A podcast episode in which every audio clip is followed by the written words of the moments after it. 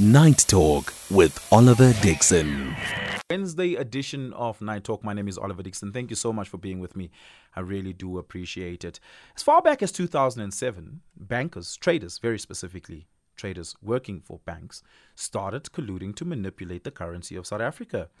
Um, this story really only surfaced uh, to, I guess, the national news zeitgeist around two thousand seventeen. When the then ABSA C E O, Maria Ramos, had made an admission to that fact that, as they claimed, two of their traders had participated in this collusive ring um, amongst a dozen banks across the world, um, some of them South African, some not. Uh, they handed these employees over, so to speak, to the Competition Commission. The Competition Commission had seemingly already started investigating uh, this and then got some more information from ABSA. And along the way, there were several settlements as and where transgressions were positively proven uh, across different jurisdictions. Uh, but the competition tri- the Competition Commission then went to the Competition Tribunal, which I guess, as far as courts are concerned, carries the same weight or seniority as a high court. And then after that, you have the Competition uh, Appeals Court. And of course, you then have the the Constitutional Court thereafter. So should this matter not be, you know, f- achieve finality in the Competition uh, Appeals Court, it would make its way to the Constitutional Court. But it's currently being litigated in the Competition Appeals Court. That's where we are right now. A lot has happened. The detail, of course, not always surfacing uh, to the front pages of our newspapers. And given just how short our memories are as South Africans, given how dense our news cycle is, these sort of things just, you know, fade into the background. But where did it all start? And where exactly are we now? And what happened along the way? Rob Rose, who is the editor of the Financial Mail, is with us for this conversation. Doctor Azar Jammine will also join us in a very short while as we try to analyze the implications and impact of this. But Rob, good evening. Thank you so much for joining us. Really appreciate it. Perhaps chronologically explain to us what the story that sounds like a movie is. Evening. Um, yeah, it actually it began a long time ago, and it wasn't just a South African thing. It actually originated overseas when um, regulators in the U K were finding that there was evidence that that certain traders at banks had been manipulating the the interbank exchange rate, essentially, um, and they stumbled across, across a whole lot of messages between various traders that talked about, you know, that actually extended it to the global foreign exchange markets, talking of traders kind of like rigging particular bids and, you know, basically colluding to um, to fix prices to to some extent, and this this kind of blew up from there. So it's it essentially started there, and and you know the currency markets are this massive wild west. It's like seven trillion dollars um, that trades every day. It's massive. I mean, people can take, you know, trade the rand dollar. They can trade the euro. Yen, they can trade any anything like that. So it's this massive market, and it's very opaque. And traders um, essentially sell dollars to, say, a, you know, a company that wants to buy wants to buy dollars, exchange rands, and will sell it to somebody else. And along the way, a lot of them got together from the big banks, like Barclays, like J P Morgan, yeah, and did kind of deals between themselves to to kind of like um, I suppose essentially rig prices. Yeah, uh, it's it's ironic for me that this happened in an electronic chatbot, the equivalent of WhatsApp or Microsoft Teams. Mm-hmm. Uh, there seems to have been a, a, a level of casualness, as well as um, perhaps just didn't they didn't care, they didn't bother to, to, to be discreet about this. They didn't think they would get caught. It seemed very brazen. Um, what does the body of evidence actually look like? And initially, who came across it? How did it land in the lap of the Competition Commission? Well, I mean, essentially it came from overseas. So what happened is the guys in the U K discovered many of these chat messages, and it was like a Bloomberg chat room. And yeah. Bloomberg is the is is the you know the financial um, terminal through which many trades are done. And essentially they um they they found a lot of these chats, and then they looked deeper and discovered that it was essentially price fixing. So it was essentially yeah. messages that in which the traders talk to each other, and they say that, you know, we're going to do this. This is a great this is a great trade, and we shouldn't put this on the track, but, you know, the, this group of traders called themselves by various named names, the cartel, the bandits club, the mafia, the A-team. Um, and it was essentially twenty-one thousand Bloomberg chat transcripts that they got, forty hours of telephone records. And they went through that, and that's what they found. Um, yeah. And some of the messages were, you know, there, there was one specific chat room where they talked about manipulating the rand, and that was called Tsar domination. Um, and, you know, some of the messages were things like, you know, that one trader would say to the other, the guy from Bar- Barclays, you know, if you ain't cheating, you ain't trying. Um, and, you know, they'd say, like, that's how you do a fix. And they'd congratulate each other. It was quite a macho boys club. Yeah. Um, th- one of them was, you know, the one guy said, that's the best fix of my career. Stars aligned. You wow. won't find that in any textbooks. Um, and they'd use phrases like, we're trying to manipulate it a bit more in New York now. A couple of buddies of mine and I. So there's things like that, that I think one of the British judges called it coarse and laddish. Um, and what happened is that in the States, the U S, um, one of the traders first from Barclays, Jason Katz, pleaded guilty to the U S Department of Justice um, in this. And I think that is what, yeah. that first kind of um, plea deal is what kicked it off. And a couple of other traders have since pleaded guilty. And one of them um, in the U S uh, from, I think it was J P Morgan, was actually didn't plead guilty, but he was sentenced to eight months in prison there. Yeah. Have any of the regulators been able to quantify uh, the financial impact of this collusive behavior? I don't think they have. I think it's because it, you know, it's because it's these massive markets. What happens is that, you know, the, there's small movements. To some extent, the people getting screwed aren't so much the rand moving huge amounts because the markets are so big. So there'll only be very tiny movements. But it's more like particular clients from the banks who are getting a bad deal because two traders from different banks have agreed to fix the price. And so it's the guy who isn't getting a best, you know, the best possible deal. So it's small, it's more on a very micro level that this kind of thing happens. So, so the, so the damage have, to that it, extent. So it doesn't have an impact on the overall currency trade value. Am I understanding that correct? That it's really per, uh, it has an impact on a specific transaction or a specific set of transactions? Well, the Competition Commission has said that they're not going to rule out the fact that it could have actually um, swayed the value of the rand, but because the value of the rand dollar trading is just so immense, yeah, it's unlikely that one or two small trades would have actually moved the rand. It's more like the individuals, in these particular cases, individual clients who are getting screwed over. But, you know, the Competition Commission says they're, they're making the argument that, you know, to some extent it did shift the currency, even yeah. if it's a tiny bit. Um, but it's not, you know, what has happened is several of the banks have agreed plea deals overseas. And here, this today we had, for example, Standard Chartered agreeing to pay forty-two million rand to the Competition Commission. Um, so it certainly had a financial impact on various banks. Um, and if this case is proven in our competition, the Competition Tribunal yeah. and our various courts here, it'll probably lead to a much bigger um, knock to the banks, um, given the fact that the forty-two million that Standard Chartered paid today was part of a plea agreement, essentially a settlement. Right, so you can right. imagine that the authorities are going to go much larger on those who don't who don't settle with them. Yeah. Rob, I know you're not a lawyer, and, and, and uh, you know, forgive me if we get too legally technical about this, but uh, I would understand that this is entirely a civil process. Is this at all a criminal, if, if found to be true and the case, um, is there any sort of criminal sanction that can be meted out against either the specific traders or the banks or the directors of the bank?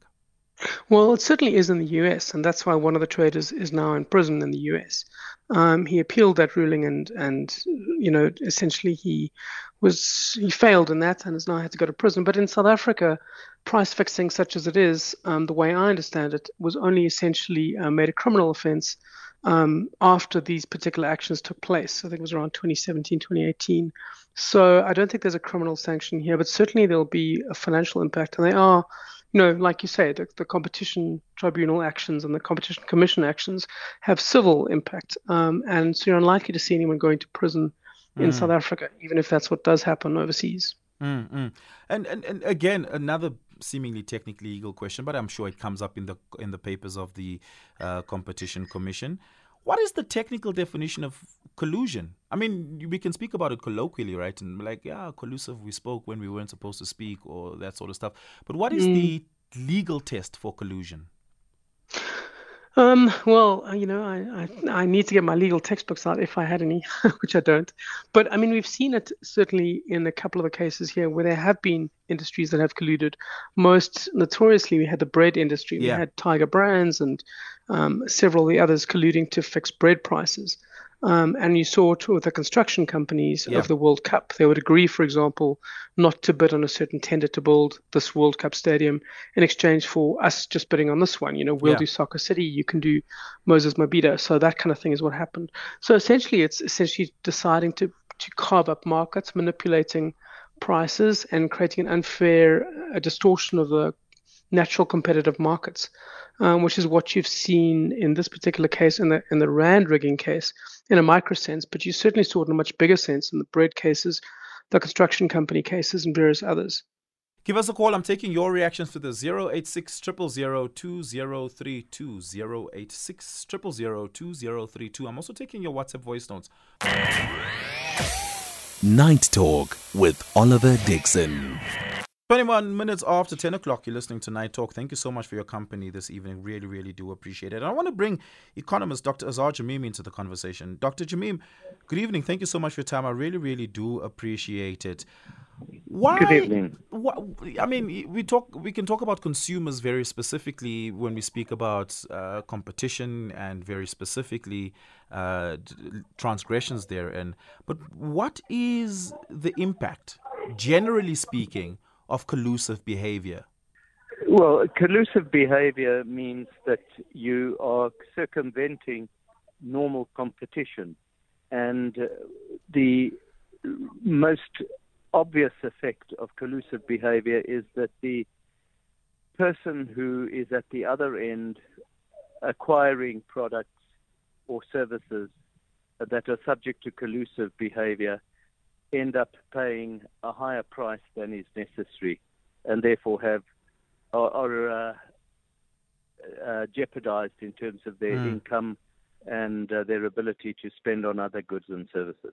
Yeah, uh, and, and and that that definition is important because it it I guess using that need to help us evaluate this. When banks or traders collude to manipulate the currency in a specific trade. Uh, consider here the case, the trade between the, the, the South African rand and the U S dollar. How does that affect me? How does that affect anyone involved in that particular transaction? If even if I w- if, if I were a bank and I manipulated the, the rand to the dollar trade by as little as one cent on the trade, um, given the sheer volume of those trades, I'm assuming it adds up. But does it add up significantly enough to be considered detrimental to the market and to uh, market actors? Uh, what you're asking is how long is a piece of string? You know, if you add them up all the time, yeah. eventually it can amount to quite a lot. And I myself personally, as an ordinary consumer, for example, who um, brings and, or takes out money, you know, gets foreign exchange from time to time, Uh, I get very irate when I see the kind of commissions that are being charged by some banks to, uh, in terms of uh, converting currency. Yeah, and it's a market, um, very marked loss that I incur. Now, uh, this these collu- collusive behaviour to some extent uh, is a similar thing. You may not say that uh, charging a huge commission is collusive. But uh, the uh, impact of collusion is not dissimilar to having to pay a huge commission on doing business. Yeah. Rob, Rob, I want to bring you back in here. two thousand eighteen was a terrible time for the credibility of bankers. I'm assuming that in South Africa, this doesn't help much to that. How much salvageable credibility do banks have in this particular case? Or is it going to be relatively innocuous? We're going to forget about it, look past it, and no real accountability, regulatory reforms will take place, uh, and that banks will still be able to have traders who, uh, you know, deliberately and make a concerted effort to violate the, as they call it in that industry, the Chinese wall between bankers and traders? Um, or, or can we expect significant reforms to come out of this? Rob? Not so much that, um, yes, can you hear me? Yes, now I can. Go ahead. Great. I don't think in this particular case there was much evidence that any of the executives or C E Os knew what was happening. It was happening on the trading floor. To some extent, this is the actions of of um, a group of rogue rogue traders. I think the real kind of wider systemic issues is what this means for oversight of the banks. How did this happen? How were these traders allowed to get away with this for so long?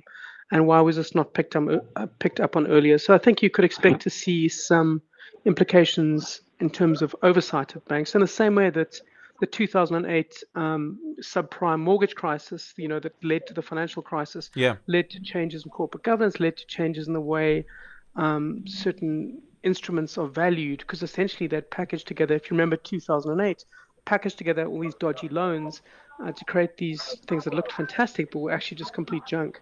So that led to certain reforms in terms of ratings agencies and, and other elements. So I think this will certainly have an implication for oversight and governance. So even though the executives or themselves might not have been aware of what was going on, that's why the banks are themselves paying up and settling these cases for millions of dollars, and in this case in South Africa, millions of rands too. Yeah, yeah. Uh, Doctor Jammine, are South African yes. regulators um, moving fast enough in terms of ensuring that the right sort of regulations are being considered or put in place or altered to ensure that this sort of thing doesn't happen, or at, if it does happen, that the sanction and penalty is incredibly severe, that it uh, disincentivizes any other trader or banker from ever doing this again? In South Africa, we have what? The Financial Sector Conduct Regulatory Authority, FISCA as we call them. Uh, there may be one or other two regulatory authorities that have some level of jurisdiction, the Reserve Bank being one of them. Um, it, but within that ecosystem, Is is there concern enough that at least some regulatory and legislative action is being taken? I don't think that there is enough uh, direct interest by the man in the street in what is happening on that front uh, for us to see the kind of regulation that we see uh, on the consumer behavior type and consumer uh, competition uh, competition.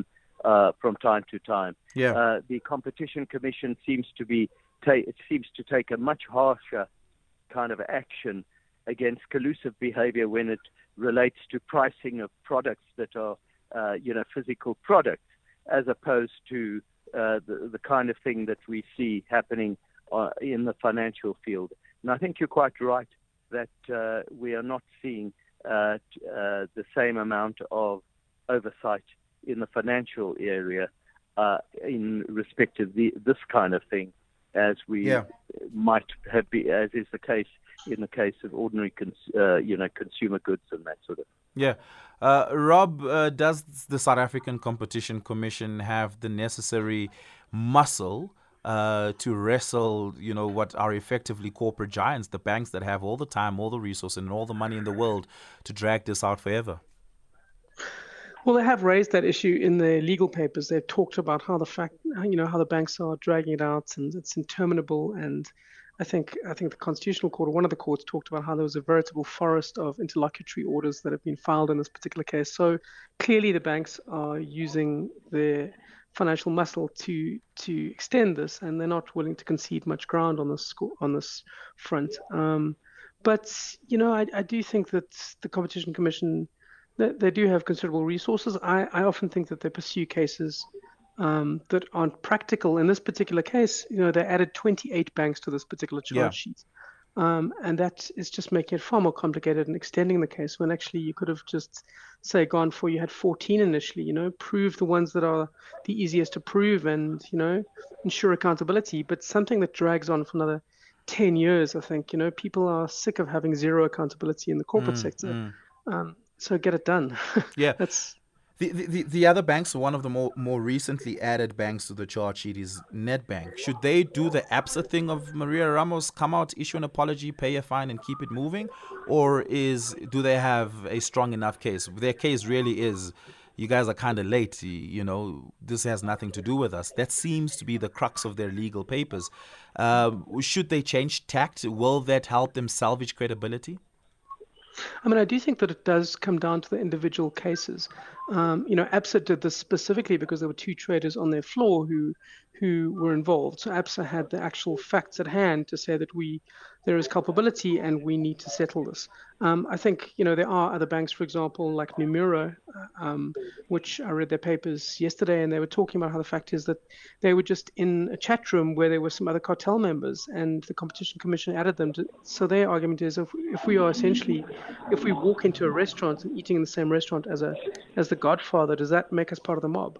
So I think yeah. it does depend on the individual cases, um, and so you can't you can't necessarily settle if you're not part of it. But certainly, if there is evidence, I think the banks should absolutely deal with it. Yeah, Doctor Jammine, the more philosophical question that emanates from this is how much banks should be doing. Should banks be allowed to trade in the securities and foreign exchange markets, or should banks simply just do that, which is banking? Processing money from one person to another, or should they be able to, as they uh, do, uh, invest and participate in in, in, in the capital markets? Uh, that's a question a lot of people should ask, will be asking themselves uh, in, in relation to this. Is there any long-standing literature on whether or not uh, banks are doing too much? Uh, there is, has been a huge debate over many years uh, precisely in that regard.